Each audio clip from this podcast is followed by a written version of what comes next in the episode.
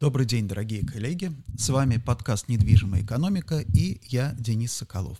Сегодня у нас 17 ноября, 11 часов утра, можно сказать. И а, я сегодня приготовил для вас несколько тем, но прежде чем перейти к основным темам, заявленным в теме этого подкаста, я бы хотел поговорить про перепись населения, потому что достаточно много было в последнее время обсуждений, дискуссий, касающихся переписи населения, зачем она и так далее. Да, понятно, что перепись населения прошла достаточно странно, но вот основной вопрос, да, спрашивают многие люди, зачем вообще нужна перепись населения, если наше государство владеет, по сути дела, всей информацией. У нас каждый шаг каждого человека регистрируется, отмечается, ты везде должен оформлять какие-то бумажки и так далее. Зачем же нам тогда нужна с вами перепись населения?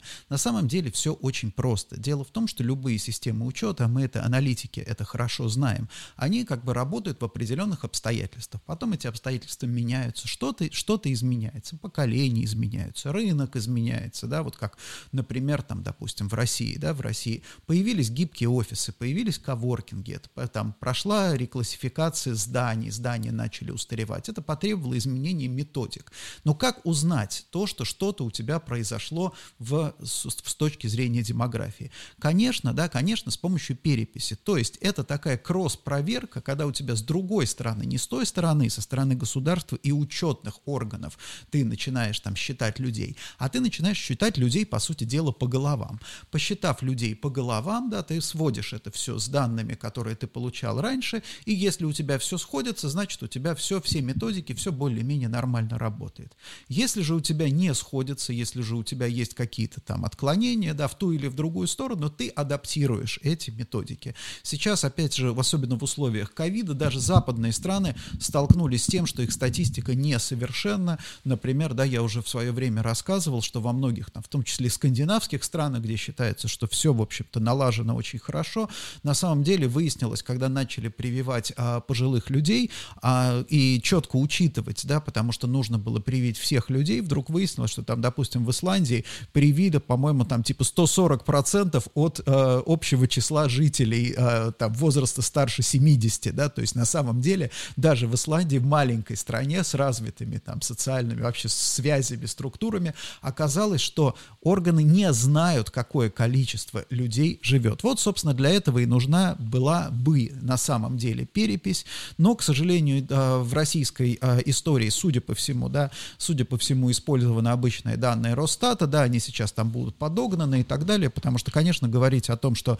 перепись проведена там полноценно, вряд ли, наверное, можно. На самом деле, первая перепись, которую, да, которая проводилась при Путине, вот я насколько, да, по-моему, это был 2004, какой-то вот начало, начала 2000-х годов мы еще много лет пользовались, потому что это была на самом деле единственная в России перепись, качественная перепись населения. Да, еще, в, собственно, тогда Владимир Владимирович говорил о том, что еще только когда он пришел к власти, он говорил, что первая, да, первая задача его как президента провести инвентаризацию, инвентаризацию России, да, то есть понять, что есть в России, как оно есть и так далее, да. И это было, конечно, за хорошее начинание. Мы очень долго, как аналитики, пользовались данными вот той самой первой переписи населения. С тех пор, конечно, все как бы менее и менее переписи проводились качественно, ну, собственно, вот, наверное, и эта перепись вряд ли тоже как-то изменит а, ситуацию. Ну, а от а, переписи населения давайте перейдем к основной, наверное, теме, которая сегодня, я думаю, что должна волновать всех нас больше всего. Это QR-коды. QR-коды правительство, собственно, сейчас разрабатываются, и, судя по всему, будут в том или ином виде приняты законы о а, использовании QR-кодов. Напомню, что речь идет о том, чтобы QR-коды использовать при посещении массовых мероприятий, при а, переезде, да, то есть там, допустим, при покупке авиа, железнодорожных билетов, где-то, может быть, при использовании общественного транспорта, посещении торговых центров и так далее.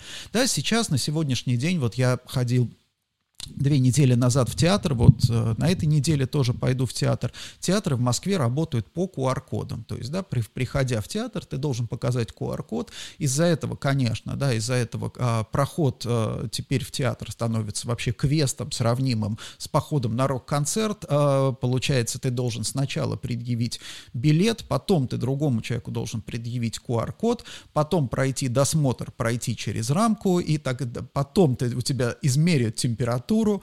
То есть, собственно, вот эти вот все все барьеры, это достаточно неудобно, но, с другой стороны, не так часто мы ходим в театр, и с третьей стороны, в принципе, да, хорошие, может быть, мы более будем избирательны в тех э, там мероприятиях, на которые мы пойдем. Но расширение, в общем-то, использования QR-кода э, и требований, даже не использования, а требований QR-кода заключается, как бы стоит в себе определенную опасность. Да, напомню, что вот на Арзамасе, который пока еще не признан иностранным агентом, э, выложен выложены лекции, очень хорошие лекции Аузана, Аузана, и там он говорит о том, что существует две России, то есть два как бы типа паттерна поведения российского населения. Ну, рекомендую послушать, но нас интересует с вами вот что. Нас интересует а, сейчас именно вот этот вот российский дуализм. Вы обратите внимание, особенно он, он очень ярко проявляется в отношении к вакцинации. Я сразу хочу сказать, да, я не буду там, да, я не буду обсуждать, нужна вакцинация, не нужна, это тема абсолютно другой истории, да, я предлагаю посмотреть на это с другой стороны, да, мы поним, должны понимать с вами, что у людей, которые и вакцинируются, и не вакцинируются, есть какие-то причины, есть там реальные причины, и есть рационализация этих причин, как люди себе и другим объясняют свое поведение, да, свое, свой выбор.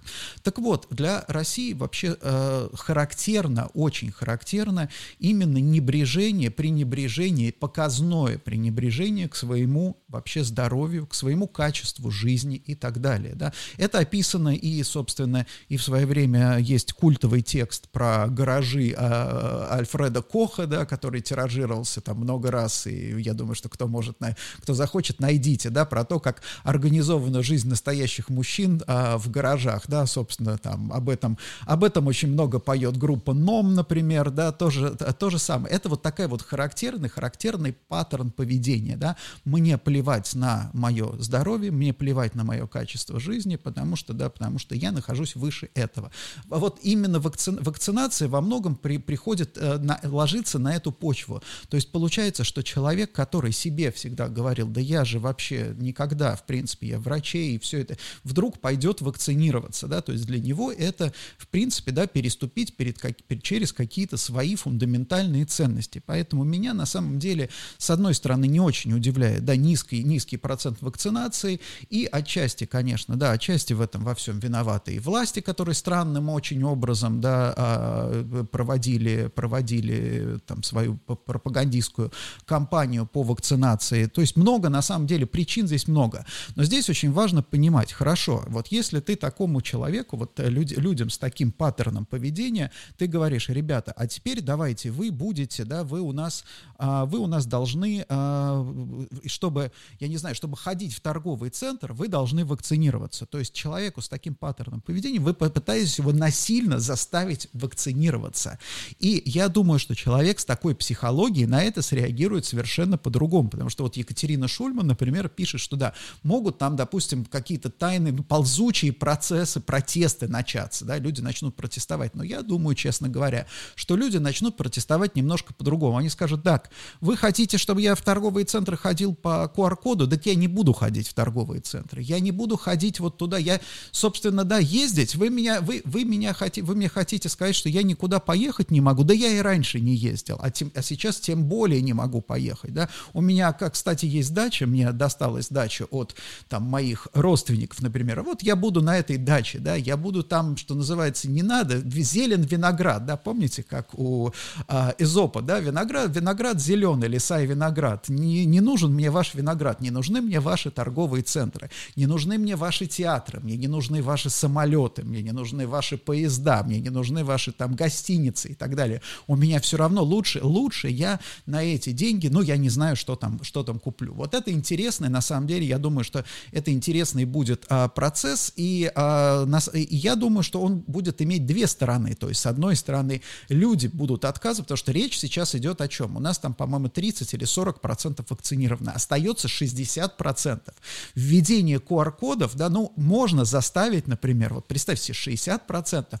Что такое 60 процентов? 80 миллионов человек. Вот из этих 80 миллионов человек, может быть, мы возьмем, там будет половина мы, скажем так, прогрессисты все привились, да, из этих 80 половина, допустим, будет конформистов, которым просто руки выкрутят, заставят, ну окей, да, ну что делать, вы от нас этого хотите, значит, я сделаю.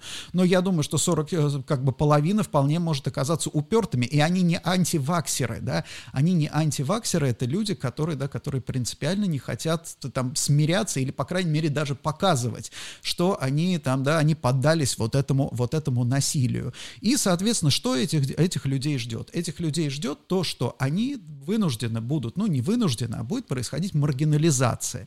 Маргинализация в каком смысле? Что эти люди окажутся выброшены, ну фактически за пределами современной вот этой городской культуры. А городская культура как раз и состоит из вот этих всех современной культуры, вот этих всех прелестей, да, путешествия, магазины, рестораны, театры, развлечения, клубы и так далее, да. Вот это современная городская культура. Эти люди будут формировать свою культуру, да, собственно, для того, чтобы сидеть во дворе, играть в домино, не нужен тебе QR-код.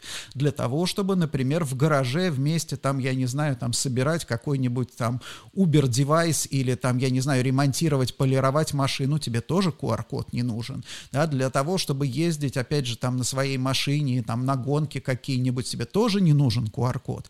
И на самом деле, я думаю, что это будет порождать, в общем-то, некую вот эту вот индустрию, индустрию жизни, а, среду жизни для людей, которые как раз вот занимаются которые как раз вот находятся в этой, за пределами вот этой системы. Я думаю, что, ну, 40 миллионов я, наверное, там, что называется, загнул, да, но, может быть, вполне там речь идет о десятках, да, десятки, полтора, может быть, даже 2 миллиона человек для всей России. Здесь надо вспомнить Симона Кордонского, который давно уже говорит, он, собственно, автор вот этой э, концепции гаражной экономики, да, что у нас в России очень развита гаражная экономика, что у нас большое количество населения живет вот в этой там какими-то мелкими, мелкими промыслами. Я не совсем, если честно, согласен, да, но Кордонский, он социолог, поэтому с социологической точки зрения вполне возможно он прав, но с экономической, собственно, не настолько хорошо видно, ну, особенно из Москвы, например, да, особенно когда ты смотришь там на статистику, не особенно хорошо видно э, влияние и доля, и роль этой гаражной экономики. Да, понятно, что мне скажут, что гаражная экономика, она находится ниже, там, что называется, статистика ни в каким образом ее не видит, не учитывает. Но дело в том, что вы понимаете, что серьезная экономическая активность, она так или иначе должна, она как магнит, да, ты не видишь магнита, но ты должен ощущать это магнитное поле. Поэтому, да, поэтому, в принципе, да, ты как бы, ты, ты должен в каких-то проявлениях ее видеть. Да, вот мы сейчас, например, там видим очень хорошо влияние государства, то есть, допустим, там, да, повышение зарплат там чиновникам, повышение зарплат силовикам, мы видим, как растет их влияние на потребительском рынке. А вот с точки зрения гаражной экономики не очень видно. Но это в данном случае не важно. Да? Действительно, это может быть с экономической точки зрения небольшой, ну вот как бы во внешний мир это небольшой мир, это, это небольшое влияние, но внутри это может быть большая, достаточно большая активность. Ну вот условно говоря, там, например, да, возьмем характерный э, бизнес, да, там перепродажи, например, там каких-нибудь поддержанных автомобилей, да, то есть один человек продает автомобиль, автомобиль, тут же к нему пришел человек, который купил с целью перепродажи, чуть-чуть его помыл, поставил на площадку, к нему приехал другой человек из другого города, где машина дороже, с целью тоже перепродать, то же самое купил эту машину у него, перегнал в свой город, там перепродал еще кому-то, и третий человек еще кому-то перепродал, да, соответственно, на каждом этапе там кто-то, кто-то, может быть, даже деньги потерял, кто-то там что-то заработал, там 50, там, может быть, там, я не знаю, 30 тысяч, и вот так вот, вот эта вот цепочка работает, действительно, она скорее всего, не видна на, что называется, что называется, на выходе, да, но, но тем не менее, она занимает достаточно большое количество людей, то есть большое количество людей здесь задействованы в этой экономической активности. Так вот, да, для того, чтобы заниматься такой деятельностью, тебе, в принципе, не нужны никакие QR-коды. И, соответственно, поэтому я думаю, что мы можем увидеть неплохой, стим, неплохой стимул для развития гаражной экономики, а еще частью гаражной экономики являются рынки. Соответственно, да, соответственно, если ты вообще по своему психотипу, ты не хочешь там, тебе вообще не нравятся эти торговые центры, вообще все там тебе не очень, да, не очень нравится, а тут тебя еще и не пускают туда. Ну и зачем мне ходить на эти торговые центры? Я пойду на рынок, там те же самые товары из того же, из того же самого Китая, только, да, только вот без этих брендов, да, и, и они еще, может быть, даже и дешевле, даже не, не, не, не суть важно, что они дешевле, они могут быть не дешевле, да, психологически на этом рынке тебе кажется, что ты платишь меньше, ты можешь там поторговаться, и как э, говорила э, одна моя знакомая, что человек, который сегодня приходит в магазин, э, он сегодня ищет, ну вот fashion, да, в такой вот, ну, дорогой fashion-магазин, он хочет совершить выгодную сделку, он не столько, то есть его положительные эмоции не столько от обладания какой-то вещью, сколько от ощущения выгодности сделки. И вот если это касается каких-то вот таких дорогих fashion-магазинов, то уж тем более касается и, соответственно, вот этой вот гаражной, низкой, что называется, экономики частного сектора. Поэтому а, на самом деле я думаю, что последствия QR-кодов мы не будет никаких, не будет никаких там протестов, митингов, еще что-то. Этого абсолютно не будет. Будет такое вот глухое, на самом деле глухое сопротивление, глухое сопротивление, что вы, собственно, пытаетесь что? Вы, вы нам говорите, если вы хотите жить, жить в городе, если вы хотите жить как современный там человек, вам нужен QR-код. Но извините меня, вы нам много, долгое время рассказывали, что нам, русским, в принципе, не нужна современная жизнь. Мы достаточно, мы консерваторы, как говорит Владимир Путин. То же самое, да, мы консерваторы-оптимисты. Так зачем нам вот это все, вот эти все прелести, да, и мы не будем, я думаю, что, да, сопротивление, опять же, вакцинации будет достаточно сильное. Собственно, это видели и в Америке, да, в определенных штатах достаточно легко проходили вот этот уровень, там, 60%, но в консервативных штатах, но дальше упирались вот в последние 40, и там вот эти вот последние 40, это уже, это уже не просто те люди, которые там, ну, не сейчас, ну, потом, а это и даже не только убежденные антиваксеры, это вообще люди, которые не склонны сопротивлять, не склонны поддаваться какому-то, да, вот вы, выкручиванию рук, насилию, там, что называется, над собой, в том виде, как они, как они это видят. И Здесь, конечно, вопрос в том, что, как, наверное, социологи сейчас неплохо знают а, и должны бы, по крайней мере, изучать э эту мотивацию, потому что нам-то всем кажется, нам, прогрессистам, кажется, что ты можешь, вот подождите, вот сейчас, секундочку, я вот все объясню, вот сейчас я все объясню, и вам все будет понятно. Вот после того, как я вам все расскажу, да, вы будете, пойдете, пойдете прививаться. Нет, конечно, это так не работает. Тот человек, который, а, допустим, сегодня отказывается или не хочет прививаться, он все эти аргументы аргументы слышал. Эти аргументы не работают, да, работает что-то другое, потому что для того, чтобы каким-то образом аргументировать, нужно понимать а действительно, почему человек сопротивляется. Мы склонны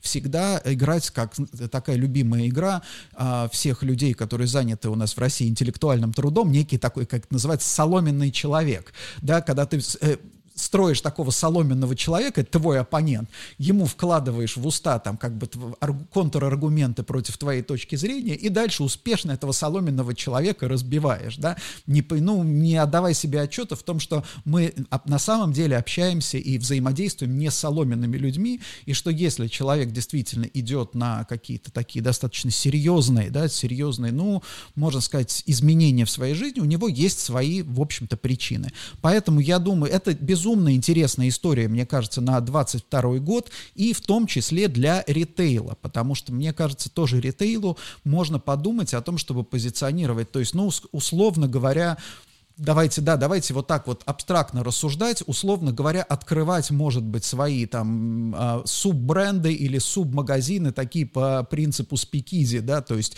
те самые там, там такие полу, ну, не сказать, я не хочу сказать, что чернушные или там подпольные, нет, но магазины там, допустим, какие-то, они онлайн, прикидывающиеся онлайн-магазинами, да, до, не, для, для, для тех людей, которые хотят ощущать себя людьми, которые сопротивляются системе. Вот это мне кажется, могла бы, мог бы быть очень неплохой такой, да, так, такой, э, та, та, такой ритейл, наверное, я не знаю, э, ритейл-месседж для людей, да, если ты сопротивляешься системе, мы с тобой, да, собственно, рынки, я думаю, что, опять же, рынки будут работать по то, в, то, в том же режиме, да, ты приходишь на рынок, никто не будет у тебя проверять там QR-код. Собственно, если мы вспомним, да, когда у нас в 90-е годы начиналась либерализация торговли, ведь по большому счету никто не мешал мешал вести товары там директорам э, или а, новым акционерам там каких-то магазинов, старых советских магазинов. Да? Никто гипотетически не мешал им этого делать, никто не мешал организовывать там продажи. Но не получалось в силу, опять же, инерции, внимания и контроля со стороны государства. И тогда выросли вот эти так называемые мелкооптовые рынки, история с мелкооптовыми рынками, в которых, по большому счету, да, вот а, их охраняла милиция тогда, да, а что там внутри происходило, происходило, вот тот же самый Черкизон, это был город, город в городе. Ну, опять же, и здесь, я думаю, та же самая история начнет складываться, может быть, не в Москве, может быть, да, в, в регионах, в области, в области и так далее. Конечно, носить это будет совершенно другие, более локальные масштабы, но нам теперь на помощь, что называется, интернет, нам не нужно э, какие-то огромные, там, огромные площади, достаточно, да, там, витрины где-нибудь там на Авито, в маркет, там, в других каких-то маркетплейсах, и, в принципе, вот такие, да, такие каналы, альтернативные каналы торговли, я думаю, что могут э, спокойно и достаточно эффективно э, развиваться. Э, вот, э, собственно, это первая, первая, наверное, часть сегодняшнего, сегодняшнего подкаста, потому что мне очень интересно узнать, что вы по этому поводу думаете. Да, не то, что там нужно, опять же, нужно прививаться или не нужно прививаться, а потому, насколько удастся, в общем-то, провести вот эту э, кампанию вакцинирования и насколько действительно неформальная экономика может получить благодаря, импульс благодаря внедрению QR-кодов. Что еще следует отметить? У нас, наверное, э, хорошая новость – это то, что за последнюю неделю Москва продемонстрировала колоссальное падение, снижение заболеваемости ковидом, да, то есть у нас было там 8 тысяч, сейчас 3 тысячи. В четверг, понятно, в четверг это день X, да, и э, момент истины, в четверг мы должны увидеть какое-то пиковое значение, но тем не менее тренд уже сегодня понятен, и что здесь хорошо? Я не склонен, да, я не склонен а, думать, что там данные просто при, пририсованы. Я склонен думать, что московские власти, опять же, из, изучая, наверное, вот, может быть, в том числе и большие данные, это было бы интересно очень узнать,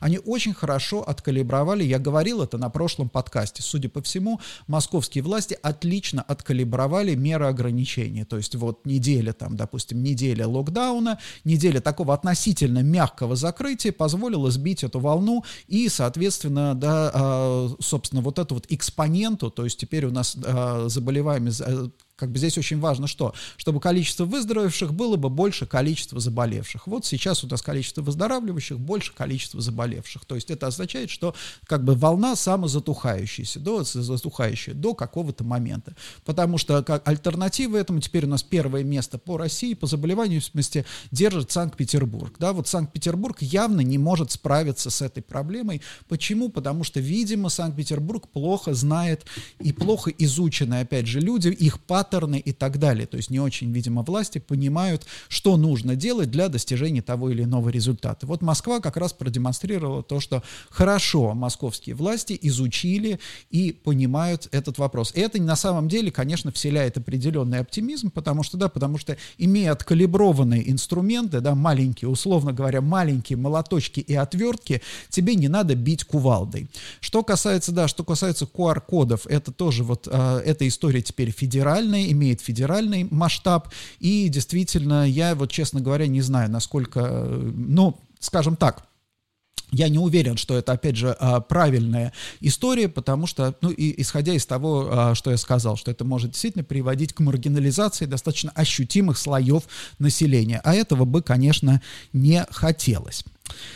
Что еще я хотел сегодня вам рассказать? Это, конечно, мой, моя любимая тема инфляция, потому что я в очередной раз там читал э, там, сообщение Центробанка о том, что инфляцию удастся погасить в следующем году. И здесь я хотел бы обратить, уважаемые коллеги, ваше внимание на следующее. Когда мы читаем про инфляцию, когда мы думаем, нам кажется, что вот, э, ну, часто, да, часто кажется, что вот инфляция, она была высокая, потом она стала низкой, ее удалось вернуть в коридор, и, в общем-то, все хорошо. К сожалению, нет, это не так. Инфляция, как как говорится, да, фарш невозможно провернуть назад. Также инфляцию невозможно отмотать назад. Вот это очень а, серьезная, это очень серьезная история. То есть вот я напомню вам, мы сейчас уже забыли, 14-15 год, за два года у нас инфляция составила 25%. То есть у нас там было в один год 13, в другой год там 4, 11 с копейками процентов. То есть два года 25%. Отлично, да, ну что значит отлично? Большая инфляция. Мы тогда, ну, тогда было много много изменений, санкции начались, то есть все одно на другое, девальвация, одно на другое накладывалось очень все так вот активно.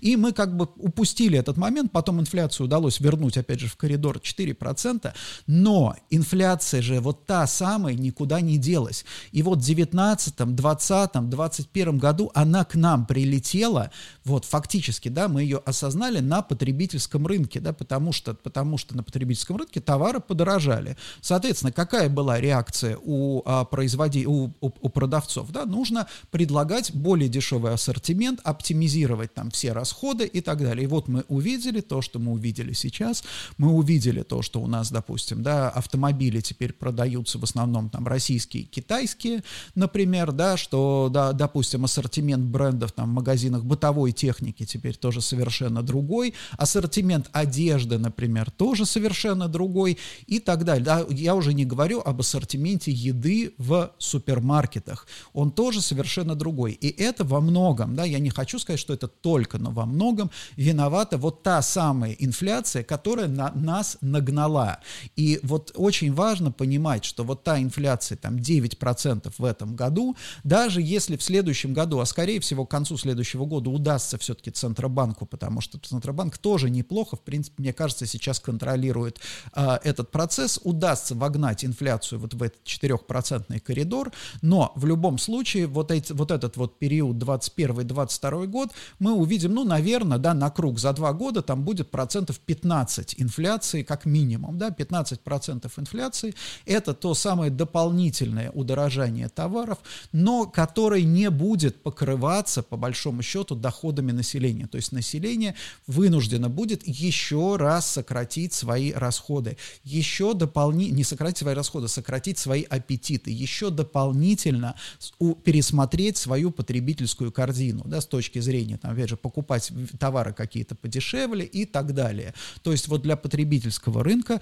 безусловно, это плохая новость. И вот а, для нас с вами тоже нам нужно, нужно понимать, что вот а, если в этом году а, арендные ставки не удалось проиндексировать на эти 10%, да, которые, которые была инфляция, и в следующем году инфляция будет 4%, это условно говоря, вот, допустим, в этом году удалось проиндексировать там на 5%, да, а 4% это остался долг по большому счету. И вот в следующем году этот гэп не будет закрыт. В следующем году инфляция там составит по итогам года, ну, например, там 5-6%, да, в, если в конец года она вернется в 4, в 4, ну, будет 6%. Мы с вами проиндексируем, например, арендные ставки снова на 5%, у нас долг уже составит там, допустим, 4, поэтому 5, 1% последующему, ну, простой расчет, да, уже 5% от арендной ставки. То есть вот этот вот долг рано или поздно, это вроде бы как каждый год все происходит неплохо, да, но в какой-то момент у тебя перестают сходиться концы с концами. При этом, если у тебя растет налоговое давление и так далее, то, соответственно, у тебя уже становится сложно там. Понятно, что сейчас в моменте, да, у тебя, допустим, процентная ставка, стоимость обслуживания кредита, допустим, у тебя по зданию зафиксирован, то есть все это может выглядеть неплохо. Но тем не менее, да, тем не менее, вот этот долг рано или поздно тебе придется закрывать. Вот этот спред между инфляцией и индексацией своих арендных ставок. То есть в какой-то момент нужно будет либо воспользоваться там, допустим, дефицитом на рынке, а из чего дефицит на рынке складывается? Да, это дефицит, в принципе, и складывается, когда игроки уходят из отрасли, которая убыточная. Убыточная отрасль это какая? Это когда у тебя стоимость расходов твоя, условно говоря, инфляция растет быстрее, чем твои цены продаж, да, то есть ты попадаешь в некую такую плановую убыточную отрасль тебя, и она начинает сжиматься, сжиматься, сжиматься, сжиматься до того момента, пока не становится этот продукт, который эта отрасль выпускает дефицитным, соответственно, начинается там, начинает рынок расширяться, рост цен на нем обгоняет, э, соответственно, инфляцию, и тогда, если ты дожил до этого момента, ты компенсируешь, ты закрываешь этот гэп. Если не дожил до этого момента, то на этом наживается кто-то другой. Но вот здесь надо очень хорошо это понимать. Гэп этот, так или иначе, если э, мы хотим играть в долгую на рынке недвижимости, этот гэп придется нам с вами закрывать. И последняя тема, о которой я сегодня хотел поговорить, это э, про корпоративную культуру и про чаты. Да? А, мы в условиях пандемии в 2020 году мы начали очень много общаться в чатах, а, но при этом чаты это достаточно специфическая субкультура. Вот у кого есть дети, вы прекрасно знаете, насколько сильно влияет, например, субкультура на поведение, на речь, там, допустим, да, на отношение к жизни детей. То есть, если ваш ребенок, допустим, попадает, а, начинает пользоваться ТикТоком, это, в принципе, сразу заметно. Если он подписался на YouTube-канал какого-нибудь стримера-матерщинника, да, то вы тоже понимаете, сразу понимаете, что что-то, что-то парень не то в YouTube смотрит, да, а, и это, э, это, это действительно, это влияет на нас, потому что это профилирует, по сути дела, наше поведение. Та же самая история с, чат, с чатами, да, все родители, опять же, я апеллирую к своему родительскому опыту, у нас есть школьные чаты, и вы знаете, что так, то есть насмешки, там, пародии на школьный чат, это там не делал только ленивый, это такой локальный, для, для каждой семьи это локальный домашний домашний ад. Но почему это локальный домашний ад? Именно потому, что нормы, нормы, как бы нормы коммуникации в школьных чатах, они очень сильно отличаются от того, к чему мы привыкли. И нормы коммуникации вообще в чатах, они формируются да, свои, да, то есть они формируют свои в таком неком замкнутом пространстве, в этом небольшом, маленьком информационном пузыре. И, соответственно, они начинают отличаться от общепринятых норм. А общепринятые нормы, они, как, они складывались, да, складывались десятилетиями, они очень постепенно, медленно меняются, потому что, да, потому что разные сообщества людей, они все время там перемешиваются, ты сталкиваешься с людьми в магазине, ты сталкиваешься на работе и так далее, в чате по-другому. В чате ты все время, в этом чате ты все время со своими людьми, со своими, с теми, да, с кем ты привык, и вот кто, допустим, кто в свое время участвовал в каких-то онлайн-комьюнити, а, еще, опять же, в те же самые нулевые годы, в эпоху их рассвета, до, до, до а, социальных сетей, вы помните, как изменялась там манера общения в этих онлайн-комьюнити, да, закрытых онлайн-комьюнити. Они в какой-то момент там, посторонний человек попадая туда, он вообще не понимал, что здесь происходит, о чем здесь говорят и что здесь, что, что здесь такое. Вот, собственно, такая же проблема, ну, это, это не очень большая проблема в быту, хотя мы сейчас и в быту пытаемся по каждому поводу, да, создавать свой какой-нибудь чатик, да, чтобы обсуждать какой-то вопрос. И, собственно, да, у каждого в телефоне теперь этих чатов там десятки, у некоторых, я полагаю, даже сотни, да, групповых чатов. Но вот что, в чем а, проблема действительно, с моей точки зрения, серьезная, это использование чатов в бизнесе, да, именно внутренних чатов для корпораций. Я не, на самом деле в западных странах, вот в банках есть уже прецеденты увольнения сотрудников, причем сотрудников высокого уровня, за э, обсуждение деловых вопросов в чатах. Почему?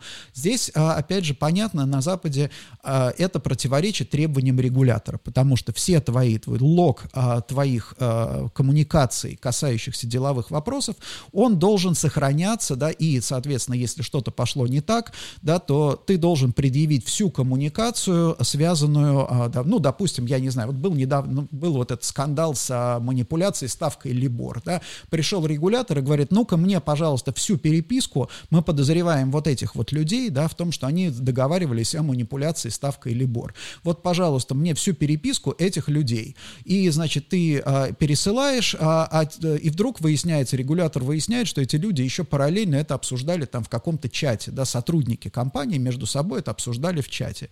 И тогда компании сразу, не разбираясь, выписывают штраф, да, почему? Потому что, да, потому что компания не выполнила требования, они чат этот удалили, то есть чата этого нет нигде, или там непонятно, где он был, непонятно, нет никаких доказательств того, что данные целостные, что оттуда ничего из этого чата не удалили. И, соответственно, это проблема корпорации, которая допустила обсуждение, внутреннее обсуждение деловых вопросов в каких-то отдельных, да, отдельных неконтролируемых корпораций, не логируемых средствах коммуникации. И это, а, эта история, она регуляторами везде трактуется однозначно как вино, вина, да, то есть там не надо дальше ничего доказывать. Обсуждали где-то там в WhatsApp, все, до свидания, да, соответственно, действительно, по-моему, кто там, JP Morgan увольнял своих сотрудников именно вот за это, за, за, за такие вещи.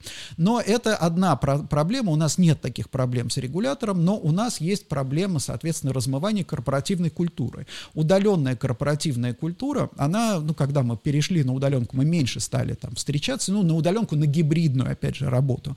И возникла история, ну, например, да, мы все знаем, как в компаниях, особенно, ну, если э, кто работал на, в государственных компаниях, вы знаете, что там группировки по курилкам, например, были, да, то есть вот в одной курилке одни люди собираются, в другой другие, там субкультура, вот здесь айтишники курят, значит, они там перетирают между собой, вот здесь там юристы, например, там еще с кем-то, вот тут, тут там типа фин, юристы и финансисты, например, да, и, соответственно, вопросы многие решаются в курилке, и, соответственно, связи социальные тоже устанавливаются в курилках.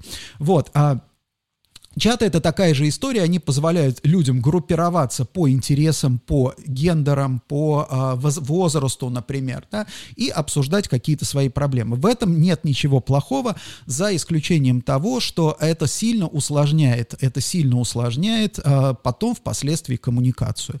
То есть, ну, представьте себе, например, у вас есть какой-то закрытый чат, в котором вы обсуждаете коллег и глумитесь на эти, над этими коллегами, да, у вас закрытый чат, вы там кого-то не любите, там пишете, о, какой он там балбес, да, какой он там, как он, э, как он там, типа, ничего не понимает и так далее. Потом вы приходите на какое-то совещание, да, и вам нужно каким-то образом наладить коммуникацию с вашим коллегой, который, да, а какой-то деловой вопрос обсудить, с вашим коллегой, которого, да, над которым вы насмехались в чате последние, там, я не знаю, полгода, например, да, это становится практически невозможным. Это становится невозможным, потому что, да, потому что в твоих глазах ты, ты уже расчеловечил этого человека.